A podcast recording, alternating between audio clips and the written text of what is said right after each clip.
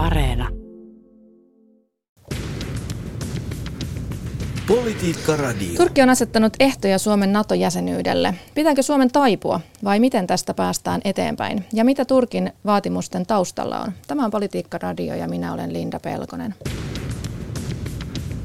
Politiikka Radio. Tervetuloa Politiikka Radioon Lähi-idän instituutin asiamies Anu Leinonen. Kiitoksia. Ja tervetuloa Suomen turkkilainen kaupungin valtuutettu Laboren taloustutkija, entinen kansanedustaja Osan Janar. Kiitos, kiitos. Turkin presidentti Recep Tayyip Erdogan on kertonut, että ei aio hyväksyä Suomen ja Ruotsin NATO-jäsenyyttä. Ja Turkki on esitellyt vaatimuslistan, jonka mukaan Suomen ja Ruotsin pitää ensinnäkin on lopetettava tukensa terroristijärjestölle, annettava turvatakuut ja kolmanneksi poistettava maahan kohdistuvat vientikiellot. Niin mitä meidän nyt pitäisi ajatella näistä tällaisista vaatimuksista? No siis näyttää siltä, että Turkilla Turkki kokee, että hän, heillä on hyvät pelimerkit tässä ja, ja siksi nostavat näitä asioita keskusteluun. Toki NATO-liittolaiset eivät välttämättä ole kauhean innostuneita siitä, että, että näitä asioita ei ole hoidettu suljettujen ovien takana, vaan tästä tehdään julkinen spektaakkeli. Ähm, ja toki siihen on myös syynsä, että, että, että Turkissa on erittäin huono taloustilanne ja muuta maan sisäistä poliittista kiehuntaa, niin, niin totta kai tämä Erdoganille myös otollinen tilanne kääntää katseet sellaiseen suuntaan, että hän on, hän on se niin tämmöinen luja johtaja, joka, joka pistää hanttiin länsimaiden suuntaan.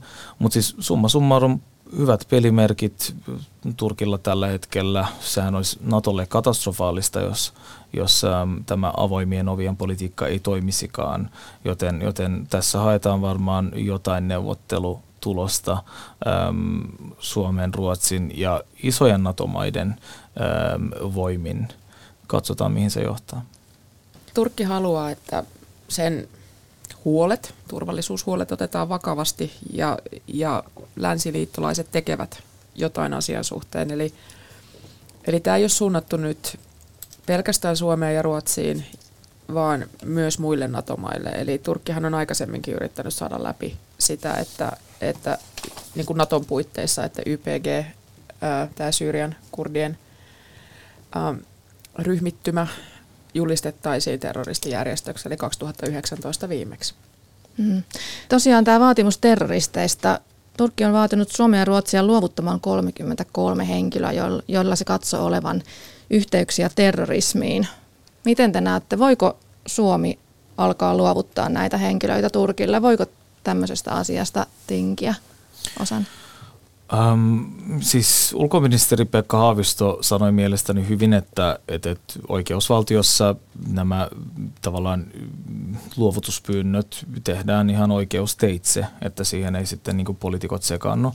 Että, että jo nyt maat toki käyvät varmasti näitä, siis, siis maillahan on luovutussopimuksia keskenään, mutta, mutta sitten sit suomalainen oikeusjärjestelmä sitten arvioi, että, että, että onko ihminen vaikka sekaantunut sellaiseen terroritekoon, että, että siitä tulisi sitten, sitten niin kuin luovuttaa toiseen maahan. Et siis mulla ei ole, niin kuin, mä en ole oikeustieteilijä, joten musta tavallaan se rajanvetokysymys, se, se ei ole minun mielipidekysymykseni, vaan, vaan se on sitten niin kuin suomalaisten oikeustuomioistuimien tavallaan niiden ihmisten käsissä, jotka ovat tavallaan näihin linjanveton kysymyksiin perehtyneet tarkasti.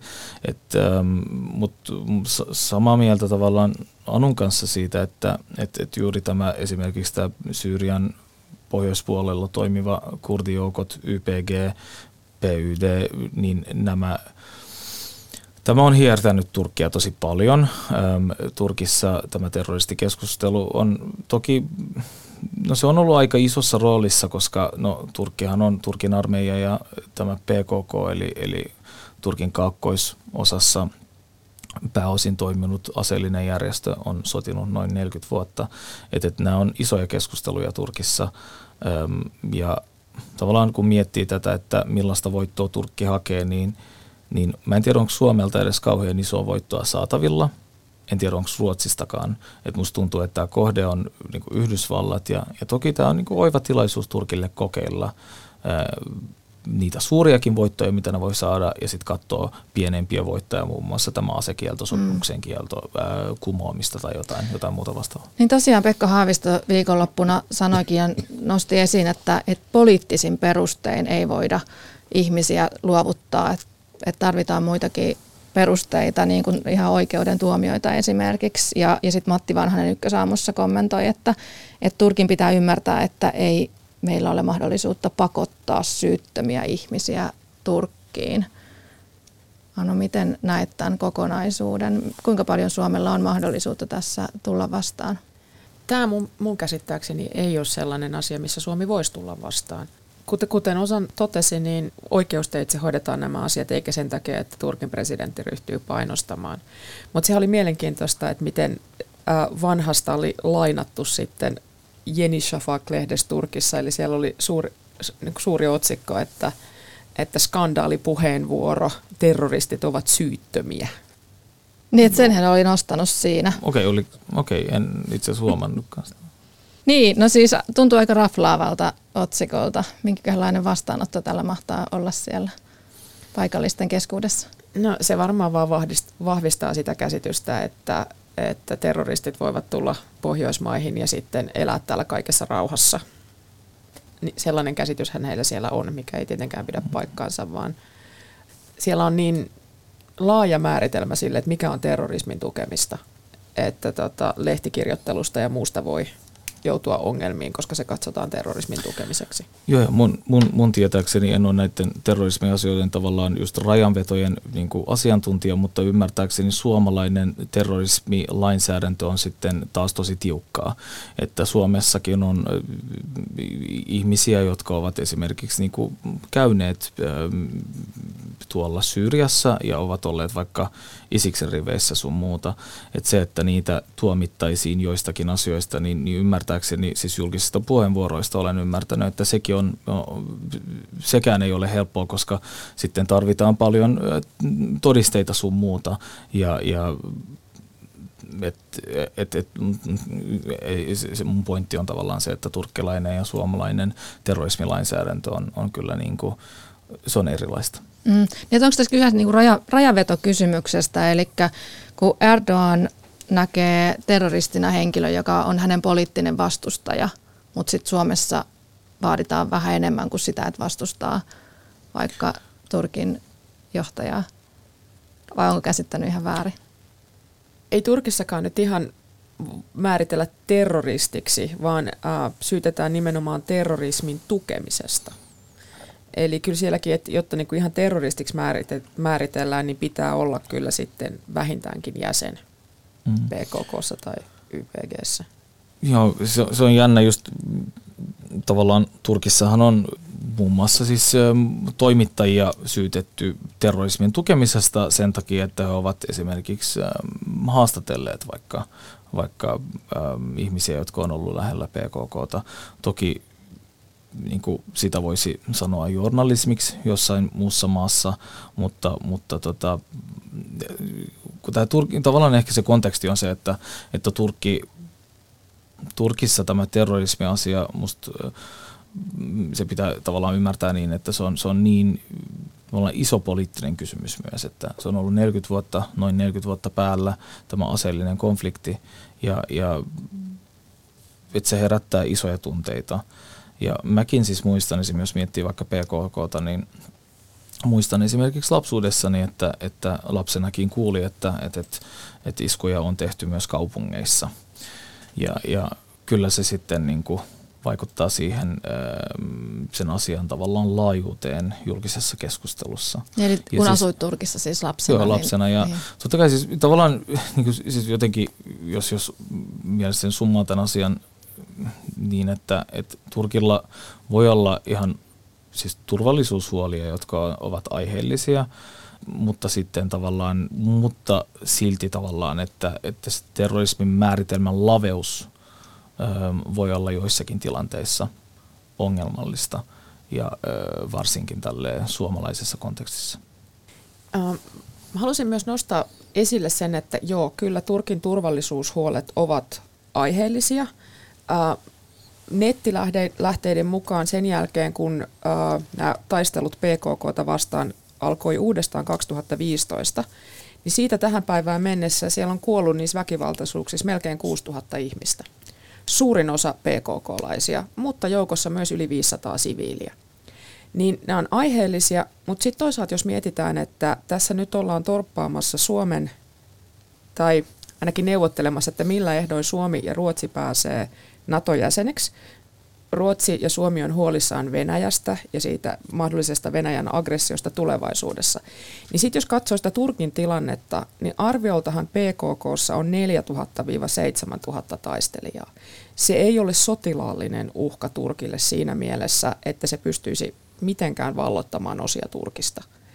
Ää, eli väkivaltaa kyllä, kuolemia kyllä, niin, niin paljon haittaa kyllä mutta mut ei ole eksistentiaalinen tai eksistentialistinen uhka. Toki sitten suurempi ongelmahan on se YPG, eli, eli siellä äh, on kurdien autonominen alue Koillis-Syyriassa, ja YPG on iso osa sen äh, SDFn, hallitsevan SDFn joukoista. Ja siellähän on sitten paljon enemmän sotilaita. Mä en oikein tiedä kuinka paljon, mutta käsittääkseni yli 100 000. Eli jos miettii, niin sehän on ihan toisella tasolla tietyllä tavalla jos ottaa sen turkkilaisen näkökulman, niin turvallisuusuhkana. Toisaalta sieltähän ei olla, sieltä kukaan ei ole hyökkäämässä Turkkiin tai aio hyökätä Turkkiin, vaan Turkin kannalta on ongelma se, että Tur- Turkki näkee, Turkin valtio Erdogan katsoo, että Turkin oma kurdikysymys on vaikeammin ratkaistavissa, jos Turkin rajalla on itsenäinen tai hyvin autonominen kurdialue. Eli mm. nimenomaan, että se tekisi kurdiongelman Turkin sisäisen kurdiongelman tai kurdikysymyksen ratkaisemisesta. Niin, tosiaan tämä, tämä on kiinnostava tämä kurdikysymys. Että nyt ku, kuuntelijoillekin, jotka ei välttämättä kaikki ole mitään tämän kurdikysymyksen asiantuntijoita, niin olisi hyvä ymmärtää ylipäätään tätä kokonaisuutta, niin olisi hyvä käsittää, että mistä tässä kurdikysymyksessä on kyse. Eli jos nyt vähän väännetään rautalangasta, niin, niin miksi Erdogan siis vastustaa kurdeja? Um, Turkissa noin viidennes väestöstähän on kurdeja erilaisten arvioiden mukaan, eli sehän niin kuin, sit ollaan lähellä 15-20 miljoonaa, Turkissa on 80 miljoonaa ihmistä, eli valtavan iso, iso äh, tota, niin, vähemmistö, joka, joka, tota, jota on pitkään ollaan syrjitty. Kurdi, kurdien olemassaoloahan ei edes johonkin 90-lukuun asti niin kuin kansana tunnustettu. Tämä turkkilaistamisprojektissa tavallaan kurdeja joskus jopa, jopa on kutsuttu vuoristoturkkilaisiksi ja, ja, ja on ollut siis niin kuin näin, näinkin tukalat oltavat. Mutta sitten pikkuhiljaa on, on jotain oikeuksia pystytty, pystytty antamaan ja tälläkin hetkellä esimerkiksi on valtiollinen TV-kanava, joka näyttää kurdi, kurdiksi ohjelmia sun muuta, mutta, mutta siis ei tilanne tietenkään mitenkään ole mallikkaasti. Kurdien poliittinen osallistuminen esimerkiksi politiikkaan, no sekin on kokenut viime vuosina vastoin käymisiä.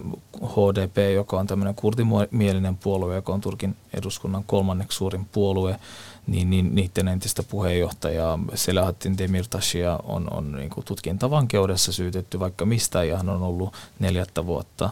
Vuodesta 2016 lähtien. Okei, okay, 2016, eli nyt on niin kuin kuudetta vuotta äm, vankilassa. Eli, eli niin kuin, et, et tämän kaltaisia, ja kurdithan on jakautuneet neljään maahan Turkin lisäksi Irak, Iran ja Syyria. Ja, ja se ehkä musta Anu nosti esille just hyvin, että tavallaan Turkki problematisoi sitä, että sitten jos Syyriassa olisi vaikka autonominen alue, joka olisi vaikka kurdien hallussa, niin se, sen, sen Turkki näkee jotenkin ongelmana. Mutta se on niin hassu Turkilta, että, että näin nähdään. Okei, no, ehkä ymmärrettävää historian valossa, että on noin jännitteitä, mutta jos miettii vaikka Irakin kurdialuetta, sitä Irakin Kurdistania, joka on heti siellä niin kuin Turkin alapuolella, niin Turkkihan problematisoi tätä kysymystä pitkään, yritti vastustaa diplomaattisesti ja kaiken, kaikilla muilla tavo- tavoilla, mutta sitten kun se perustettiin, niin Turkkihan, siis turkkilaiset yritykset rakentaa sitä sitten Irakin Kurdistania ja Turkki hyötyy siitä aika taloudellisesti. Itse asiassa jopa niin kuin jossain vaiheessa, kun mä kävin Turkin kurdialueella, niin siis Turkin kurdit, jotka on hyvä pataa Syyrian kurdien kanssa, niin ne, ne, ne jotenkin ne problematisoi sitä, että Irakin Kurdistanin silloinen johto oli hyvä pataa Erdoganin kanssa. Että ne ei halunnut sitten tavallaan, että et, et, et, siis summa summarum, Turkkihan, vaikka se aluksi, aluksi problematisoi tuota Irakin kurdialuetta, niin, niin, niin, tai, sitä kurdi, tai sitä autonomista aluetta, niin he ovat tehneet aika, aika hyvää yhteistyötä ja, ja tämäkin on niin kuin, ehkä tällaisella rauhan, rauhanpolitiikalla olisi paljon enemmän saavutettavissa. Tota, jos mä saan vähän kerrata näitä taustoja vielä, mä kuitenkin tein mun väitöskirjan Turkin kurdikysymyksestä. Eli silloin kun Turkin valtio perustettiin vuonna 1923, niin siellä 20- ja 30-luvulla valittiin niin kuin sellaisen äh, kansalaisten välisen yhtenäisyyden pohjaksi äh, turkkilaisuus, turkkilaiseen kansakuntaan kuuluminen. Ja silloin tota, toki siellä oli yli 10 prosenttia väestöstä oli kurdeja, ja sitten vielä siellä itäisissä provinsseissa, siellä perinteisillä kurdialueilla, niin siellä oli joku 60-70 prosenttia asukkaista puhua äidinkielenä kurdia. Niin sitten ratkaisu tähän hän oli, että heidät pitää assimiloida turkkilaisuuteen, eli, eli tota, sitten kannustettiin ja pakotettiin myös, että pitää puhu, opetella turkkia ja, ja tota, ei saisi puhua kurdia, ja sitten kannustettiin seka-avioliittoihin ja muuttamaan Länsi-Turkkiin, että Länsi-Turkista turkkilaisia muuttamaan sinne. Mutta tämä assimilaatio ei oikeastaan onnistunut. Niin, että sitten 60-70-luvulla rupesi nousemaan sellainen äh, vasemmistolainen kurdinationalismi, ja PKK perustettiin vuonna 1978. Ja 60- ja 70-luvuthan oli Turkissa hyvin levottomia, että siellä oli paljon mellakoita ja katuväkivaltaisuuksia Eli se tavallaan liittyy siihen kontekstiin se PKK perustaminen. PKK toimi Irakista ja Syyriasta käsin ja aloitti aseellisen kamppailun Turkin valtiota vastaan vuonna 1984. Ja vahvimmillaan PKK oli 90-luvun alussa, jolloin se niin pyrki luomaan sinne omia hallintorakenteita sinne rajaseuduille. Mutta sitten Turkin armeija vastasi uh, tosi vahvalla aseellisella tai niin voimankäytöllä tähän. Ja tota, PKK lyötiin ja sitten 99 Abdullah Öcalan PKK-johtaja vangittiin. Tässä vaiheessa PKK oli jo muuttanut tavoitteensa itsenäisyydestä ää, itsehallintoalueeksi tai paikalliseksi niin kuin itsemääräämisoikeudeksi niin kuin laajaksi sellaiseksi. Ja ää, Abdullah Öcalan pyysi rauhaa ja, ja PKK teki yksipuolisen aselevon moneksi vuodeksi – ja silloin sitten Turkissa ruvettiin pikkuhiljaa laajentamaan näitä kulttuurioikeuksia, koska siellä oli aikaisemmin tosissaan kurdien olemassaolo kielletty, ja sitä kieltä ei saanut käyttää missään julkisissa yhteydessä, sitä ei opetettu kouluissa ja muuta. Siitä rupesi pikkuhiljaa tapahtumaan, ja, ja, mutta edelleenkin kurdiahan ei opeteta äidinkielenä kouluissa, vaan sitä voi opiskella viidenneltä luokalta eteenpäin kaksi tuntia viikossa. Mutta nykyään on kurdin kielen opetusohjelmia yliopistoissa, sitten on tämä valtiollinen TV-kanava, joka siis suoltaa valtiollista propagandaa kurdiksi. Yksityisiä televisioasemia ei sallita tällä hetkellä, että siellä on yksi lasten televisiokanava. Ja tämän seurauksenahan niin kuin kurdin kielikin kurdin kielen käyttö on vähentymässä nopeasti. Eli se assimilaatio ei ole onnistunut silloin tasavallan alkuvuosikymmeninä, mutta nyt se on tapahtumassa. Eli kurdialueella tehdyn kyselytutkimuksen mukaan 80 prosenttia lasten vanhemmista puhuu sujuvaa turkkia, puhuu sujuvaa kurdia, mutta vain 24 prosenttia heistä käyttää sitä lastensa kanssa. Eli seuraavasta sukupolvesta kaupunkilaislapsista vain 24 prosenttia osaa kurdia. Eli loput on sitä äidinkieleltään oikeastaan turkkilaisia. Ja äh, kurdien, kurde, kurdien asiaa ajavia laillisia puolueita on ollut myös vuodesta 90 lähtien. Ne on yksi toisensa jälkeen suljettu ja sitten äh, on perustettu uusia ja tämä HDP, Halklarin Democratic Party, kansojen demokraattinen puolue on niistä uusin. Ja tähän mennessä suosituin, ne on enimmillään saanut yli 13 prosenttia äänistä parlamenttivaaleissa. Mutta ne ovat ilmoittaneet jossain vaiheessa, että he eivät tue Erdoania, jonka takia Erdogan sitten on ottanut todella kovan linjan. Eli Turkin valtiohan neuvotteli PKK kanssa avoimesti julkisesti vuodesta 2000 2012 tai 2013 vuoteen 2015 Ää, eli, eli silloin pyritet, pyrittiin niin kuin laajentamaan kulttuurioikeuksia, neuvottelemaan PKK kanssa, että saataisiin tämä kurdikysymys ratkaistua ja saataisiin rauha. Mutta sitten Syyriassa nousi ISIS, ää, kurdit sai siellä ää, kansainvälistä tukea sitä vastaan taistelemiseen, PKK aktivoitui jälleen ja Erdogan liittoutui nationalistisen puolueen kanssa Turkissa ja otti paljon aikaisempaa nationalistisemman linjan ja hmm. sitten ollaan nykytilanteessa. Politiikka Radio. Tänään keskustelemme Turkista ja siitä, että miksi Turkki on asettanut ehtoja Suomen ja Ruotsin NATO-jäsenyydelle. Täällä keskustelemassa Lähi-idän instituutin asiamies Anu Leinonen ja kaupunginvaltuutettu Laboren taloustutkija Suomen turkkilainen Osan Janar. Ja minä olen Linda Pelkonen. Tosiaan nyt viikonloppuna on, on käyty keskusteluja. Erdogan keskusteli lauantaina Sauli Niinistön, Magdalena Anderssonin ja Naton pääjohtaja Jens Stoltenbergin kanssa. Mitä näistä keskusteluista oikein jäi käteen osan? No siis nyt vaikuttaa siltä, että neuvotellaan ja katsotaan, miten pystytään etenemään. Turkin intressissä voi olla pitkittää tätä prosessia, jolloin Turkki näyttäytyy sellaiselta toimijalta, että toimijalta, jota on otettava vakavasti – mutta toisaalta mä mietin, että, että just eilen katselin vähän turkkilaisia kanavia illalla. Siellä on joka ilta isoja tällaisia A-studion kaltaisia keskusteluja, vaikka joku 15 kappaletta. Niin vaan yhdessä tai kahdessa sivuttiin tätä asiaa jotenkin tosi väsyneen oloisesti. Musta tuntuu, että ihmisiä ei lopulta kauheasti Suomi ja Ruotsi kiinnosta.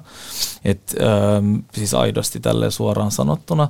Et toki se on varmasti Erdoganille ihan – hyvä keino kääntää katseita vähäksi aikaa muualle ja hän pääsee tälleen ikään kuin olemaan se kova, kova tyyppi länttä vastaan, mutta kuinka paljon se riittää tavallaan, että hän ostaa sillä aikaa, mutta kun ne talousongelmat on isoja ja Erdogan on aidosti pitkään aikaa, mä en tiedä onko hän ollut näin epäsuosiossa niin kuin pitkään aikaan. Hän on kyllä, hänellä on, on kyllä ollut niitä aikoja, kun hän, on ollut epäsuosiossa, mutta hän on kyllä toipunut. Hän on siinä mielessä niin kuin poliittisesti aika, ää, aika sille taitava, että pystyy kääntämään erilaisia tilanteita omaksi edukseen. Mutta tota, et, en tiedä kuinka pitkään Turkki jaksaa tätä ja just, että niin kuin, onko isoja voittoja Suomelta Ruotsilta saatavissa, ei välttämättä. Et Turkki tähtää jonkinlaiseen vastapalvelukseen tässä, mutta tota, kuinka paljon on saatavissa, niin, niin hmm. se on toinen kysymys. Mutta siis luin myös viime viikon loppuna, että, että, että ilmeisesti Kreikka on aikoinaan kriisiyttänyt Naton tätä, tätä sisäänotto avoimien ovien politiikkaa äm, tota, sillä tavalla, että, että Makedonia on ollut, on ollut kymmenen vuotta odottamassa – um, NATOon pääsyä tämän nimenmuutoksen Pohjois-Makedoniaksi niin tulon niin kuin jälkeen ovat siis päässeet. Että, että voi olla, että maat kokeilevat erilaisia tällaisia äm, tilanteita, joilla saada jotain, mutta tota, mä en tiedä, onko pitkällä aikavälillä niin kuin voi olla, että Turkin poliittinen pääoma on tässä, tässä vähentynyt ja liittolaiset kyllä katsovat, että, että nämä tyypit kyllä soloilee näinkin pahassa paikassa samaan aikaan, kun meillä on, meillä on tota Euroopassa sota näinkin isosti. No veikö tämä tasavallan presidentti Sauli Niinistön käymä keskustelu jollain tavalla tätä tilannetta eteenpäin, Anu? No Turkin mediasta ainakin voisi päätellä, että ei erityisesti. Eli siellähän Erdogan on jotenkin sanonut julkisesti, että hän haluaa pitää neuvotteluyhteydet auki, että sen takia hän keskustelee, mutta tarvitaan konkreettisia toimia. Et ilman sitä Turkki ei tule muuttamaan mieltään. Mutta toki siellä koko ajan esitetään myönteisenä se, että, että presidentti Niinistö on ilmassut olevansa äh, halukas neuvottelemaan. Joo, munkin mielestä tavallaan siinä julkisessa keskustelussa Suomen rooli nähdään jotenkin rakentavana. Että olen nähnyt kommentteja, jossa Turkin ulkoministeri Çavuşoğlu on sanonut, että, että Suomen ulkoministeri Haavisto on ollut erittäin rakentava. Ja, ja sitten presidentti Niinistö on ollut ilmeisesti kuunteleva ja, ja tavallaan vastaanottava siinä mielessä, että hän on, hän on niin kuin kuunnellut Turkin huolia. Ja, ja Ruotsista ei tällaista viestiä mun mielestä välity siitä Turkin julkisesta puheesta, että Ruotsi, Ruotsi sitten nähdään niin kuin, ä, isompana ongelmana tässä asiassa. No niin, voiko olla, että, että Suomi ja Ruotsi tavallaan, tai Turkki eri aikaisesti hyväksyisi Suomen ja Ruotsin NATO-jäsenyyden, tai voisiko Suomi sitten mennä ennen Ruotsia. Ruotsi ilmeisesti siis vaikuttaa olevan vähän enemmän tikunnokassa tässä kysymyksessä. Mä en osaa sanoa, että, että suostuuko Suomi ja Ruotsi tällaiseen. Mm, mm. Äh, niin. Siis Turkissahan joku nettilähteistä katoin, niin siellä on äh, joku nimettömänä pysyvä virkamies on tällaista jo ehdottanut. Oho, no. oho. Jo, mä olen samaa mieltä, että tämä voisi olla Suomelle aika ongelmallista ja, ja vaikea ratkaisu. En, en usko, että Suomi sellaiseen ehkä jopa suostuisi. Että No mutta mitä sitten, tota, kuinka paljon tässä on kyse oikeastaan Suomen ja, tai oikeastaan enemmän kuin Suomen, niin Yhdysvaltojen ja Turkin väleistä? Tätäkin on arvioitu julkisuudessa, että oikeastaan Turkki yrittää tällä mahdollisesti niin kuin painostaa Yhdysvaltoja jollain tavalla. Joo, ky- ky- kyllä tämä on varmasti suunnattu myös Yhdysvaltoihin ja, ja todennäköisesti enemmän Yhdysvalloille kuin Suomelle. Miksi? Mutta, no, Turkin ja, miten? Tu- niin. Turkin ja Yhdysvaltojen suhteethan on ollut huonoja oikeastaan siitä lähtien, kun, kun tota, no, no Syyri, Syyrian konfliktin alusta lähtien ja erityisesti siitä lähtien, kun Yhdysvallat rupesi tukemaan tätä uh, kurdien SDF-joukkoja. Ja sitten erityisesti ne kriisiytyi tuossa jokunen vuosi sitten, kun Turkki hankki Venäjältä nämä S-400-ohjusjärjestelmän. Mm. Mm. Niin, ja nyt arvioidaan, että Turkki haluaisi sitten päästä tähän F-35-hävittäjäjärjestelmään mukaan. Ja toisaalta siis tosiaan tämä Syyrian sota, joka on jatkunut, tuntuu, että ikuisuuden yli kymmenen vuotta, niin siellä sitten kaksi NATO-maata, Yhdysvallat ja Turkki on ollut ikään kuin eri puolilla. Siis, mm. että et Yhdysvallat on sitten tukenut näitä kurdijoukkoja siellä – Joo, siis Turkki varmasti haluaa just, just siihen niin PYD, YPG-kuvioon muutoksia. En tiedä, on, mitä ne sieltä voisivat, niin tavallaan mihin Yhdysvallat voisi myöntyä. En osaa sanoa, sehän on aika iso, ison levelin sitten niin suunnanmuutos, jos Yhdysvallat tällaista tekisi. Ehkä pienemmät tavoitteet Turkin kadalta on just nämä F-35, mitä, mitä Turkki on halunnut ostaa. Eli sen, sen jälkeen, kun tota, oli, oli iso pettymys Natolle, että Turkki meni ostaa S-400, siis ostos tätä, tätä ohjuspuolustusjärjestelmää, joka on siis, siis Venäjältä, joka on ihan siis aivan älytön linjaus, että miksi sellaiseen lähdettiin mukaan. Siis mm, niin kuin NATO-maana, totta kai NATO-liittolaiset tällaisesta niin kuin suuttuvat, ja, ja Turkki suljettiin pois F-35 niin osto-ohjelmasta. Ehkä Turkki haluaa siihen takaisin, en tiedä tiedä, onko se poliittisena hintana kauhean iso. Ehkä se muutaman vuoden odottelu oli se, se niin kuin Yhdysvaltojen tavoitekin, koska totta kai Yhdysvallatkin varmaan haluaa myydä niitä. Ähm, mutta nämä vientikiellot, joista on puhuttu, eli Turkki varmaan näkee, että, että kun ollaan samassa puolustusliitossa, niin, niin voidaan sitten voidaan, ähm, niin kuin ostaa ja myydä aseita vapaasti. Niin tosiaan Suomihan on siis keskeyttänyt patruunoiden viennin esimerkiksi Turkkiin vuonna 2019 silloin, kun haluttiin osoittaa, että Suomi ei hyväksy hyökkäystä Syyrian kurdialueille. Niin voisiko Suomi myöskin sitten vaan aloittaa uudelleen aseviennin Turkkiin? Mä en tiedä näistä Suomen kysymyksistä. Et se on poliittinen kysymys täällä, että mihin ollaan valmiita. Mä varmaan näkisin sen niin, että, että varmaan jos on tavallaan samassa puolustusliitossa, niin, niin Turkki tulee vaatimaan sitä, että, että aseita pitäisi pystyä myymään ja ostamaan äm, ilman ehtoja. Äm, varmaan sellaiseen painetta olisi, mutta siis äm, Suomessa mekin eduskunnassa aikoinaan puhuttiin näistä ase ostoista ja myynnis, myyn, myynneistä. Että kyllähän mä kannattaisin sellaista ihmisoikeuslinjaa, että, niin kuin, että, että kyllä pitää seurata, että mi, mihin ne niin kuin aseet menee ja, ja, ja tavallaan sitä ihmisoikeusperustaisuutta. Öm, ei pelkästään Turkin suhteen, vaan niin kuin on tässä muitakin maita, jo, joissa on kysymysmerkkejä, Arabiemiraatit, Israelia, että kautta linjan, että, että ase, aseviennissä ja aseostoissa tavallaan sisällyttäisiin sitä ihmisoikeusarviointia siinä. Voiko Turkille olla jotain haittaa, jos se nyt menisi niinkin pitkälle, että torppaisi Suomen NATO-jäsenyyden? Kyllä, siitä voisi olla Turkille haittaa. Eli tota, kun Turkin ja Yhdysvaltojen suhteet ovat olleet niin kovin huonot ja ä, Turkin suhteet sen länsiliittolaisiin ylipäätään eivät ole olleet kovin hyvät viime vuosina, niin nythän sitten ä, Ukrainan sodan myötä tai Ukrainan sota nähtiin sellaisena mahdollisuutena Turkille taas korostaa merkitystään ja parantaa näitä suhteita. Niin nyt jos Turkki sitten toimii näin vahvasti muiden NATO-maiden intressejä vastaan ja, ja ilmaistua tahtoa vastaan, niin sittenhän se osoittaa, että, että ei Turkin kanssa kannata tehdä yhteistyötä eikä Turkin varaa voi laskea, jolloin se taas suljetaan pois ehkä siitä sisäpiiristä. No, olisihan se Turkille aika, aika iso juttu, että, että Turkki joko on ollut 70 vuotta Natossa, joko on ollut Yhdysvaltojen pitkäaikainen liittolainen, jonka viennistä yli puolet suuntautuu EU-alueelle.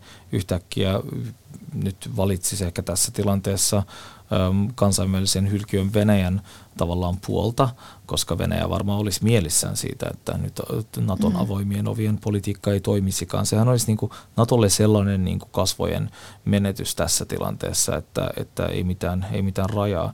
Että et, et, mä uskon siihen, että Turkki tulee taipumaan. Toki Turkki on myös tehnyt sellaisia järjettömiä juttuja kuin, että et yhtäkkiä on päätetty ostaa S-400 ohjuspuolustusjärjestelmää Venäjältä ihan yhtäkkiä puun takaa. Niin kuin, että Turkki on myös toiminut suhteellisen epärationaalisesti, jos miettii tota, sitä niin kuin pitkää linjaa, että mikä olisi niin kuin järkevää Turkin kannalta. Öm, että, että annan sille muutaman prosentin mahdollisuuden, mm. että Turkki vie tämän loppuun asti, mutta kyllä mä, jos mun pitäisi veikata 95-97 prosenttisesti Turkki, Turkki tulee jossain vaiheessa taipuu. Turkki vaan haluaa tästä jonkun hyvän hinnan, mikä se hinta nyt on, mihin, mihin isot NATO-maat, Suomi, Ruotsi suostuvat, niin se on sitten neuvottelukysymys. En usko, että tämä menee loppuun, loppuun sillä tavalla, että Turkki torppaa. Niin, että tässä on kuitenkin myös se vaihtoehto, että jos, jos tämä tilanne pitkittyisi, niin periaatteessa Yhdysvallat ja muut NATO-maat painostaa Turkkia ajaa sen jo valmiiksi huonon talouden edelleenkin niin kuin hankalampaan asemaan ja periaatteessa myös yrittää painostaa Turkki pois Natosta. Natostahan ei voi erottaa, mutta, mutta on, on niin kuin sellainen mekanismi, että, että voidaan siis kuitenkin tehdä erittäin hankalaksi oleminen Natossa ja sitten tavallaan halutessaan maa voi erota itse. Tällaista on julkisuudessa spekuloitu tällaisia mahdollisuuksia. Osan on miettelijän näköisenä. Oliko sinulla kommentti niin tähän mä, vielä? en tiedä, mä en tiedä niin kuin, miten, millä tavalla sitten nämä maat voisivat osoittaa Turkille katkeruutensa. Että, että en ole ihan varma. Siis, tässä on siis silleen, että NATO myös tarvii Turki, Turkkia siinä mielessä, että Turkki on kuitenkin Lähi-idässä aika tärkeä liittolainen, että se, että yhtäkkiä niin kuin menetettäisiin Turkki, niin, niin mä en tiedä niin kuin menisikö ne siihen. Totta kai varmasti ne kipuilee sen kanssa, että Turkki on muuttunut hyvin autoritaariseksi ja myös neuvottelukumppanina, liittolaisena hyvin arvaamattomaksi, joka pystyy sooloilemaan ja tekemään erilaisia niin kuin just välistä vetoja ja, niin kuin saamaan julkisia spektaakkeleita aikaan. NATO Stoltenberg olisi varmaan halunnut, että, että tämä menee niin sujuvasti, että, että saman tien Ruotsin ja Suomen äm, tota niin, aloitus NATOon käsiteltäisiin, tai siis haku NATOon käsiteltäisiin saman tien ja, ja olisi nopeat prosessit parlamenteissa. Et, et, en tiedä, ja sit, mä en tiedä siis mitä Turkin jälkeen on tulossa, onko niinku Unkarilla ja muilla maille intressejä tavallaan lähtee myös hakemaan jotain irtopisteitä, ei ole nyt näkynyt tähän asti, mutta, mutta tota. Mä vielä täydentäisin tätä, että Turkki on strategisesti ja geopoliittisesti erittäin tärkeä suuri maa ja siellä on ensi vuonna vaalit ja on todellinen mahdollisuus sille, että Erdogan häviää näissä vaaleissa. Et eiköhän Natossakin katsota asioita vähän pidemmällä perspektiivillä. Ja, ja Turkin asema voidaan tehdä hankalaksi, mutta ei sitä nyt ruveta niin kuin ahdistelemaan siinä mielessä, että sen haluttaisiin eroavan. Ainakaan mm. ennen ensi vuoden vaaleja. Mm. Ja siis Turkilla on ollut, siis tavallaan vuonna 1974 Turkki miehitti Kyproksen. Niihin aikoihin oli isot, isot keskustelut varsinkin kahden NATO-maan välillä, Turkin ja Kreikan välillä. Tur- Kreikkahan lähti avoin, siis ovet paukkuen ainakin Naton harjoitustoiminnasta ja kaikkea niin kuin tämän tyyppistä, että Natossa on niin kuin pitkällä aikavälillä tapahtunut aika paljon kaikenlaista ja Turkki on pysynyt siinä. Turkki on siis ollut 70 vuotta Natossa. Että, että musta tuntuu, että, että tämä tilanne jotenkin katsotaan sillä tavalla, että, että ähm, jotenkin niin kuin pienin mahdollisen tamagen ää, tota niin, kautta. Et en, en usko, että lähdetään erottelemaan maita, mutta, mutta siis onhan tämä että on hankalaa ja tosi epämiellyttävää niin kuin Naton kannalta, että tämmöinen tästä on tullut. Jäädään seuraamaan tilannetta. Hei, kiitos oikein paljon tästä mielenkiintoisesta keskustelusta. Laboren taloustutkija Osan Janar ja lähi instituutin asiamies Anu Leinonen. Kiitos. Kiitos. Ja kuuntelet Politiikka-radiota. Minä olen Linda Pelkonen. Politiikka Radio.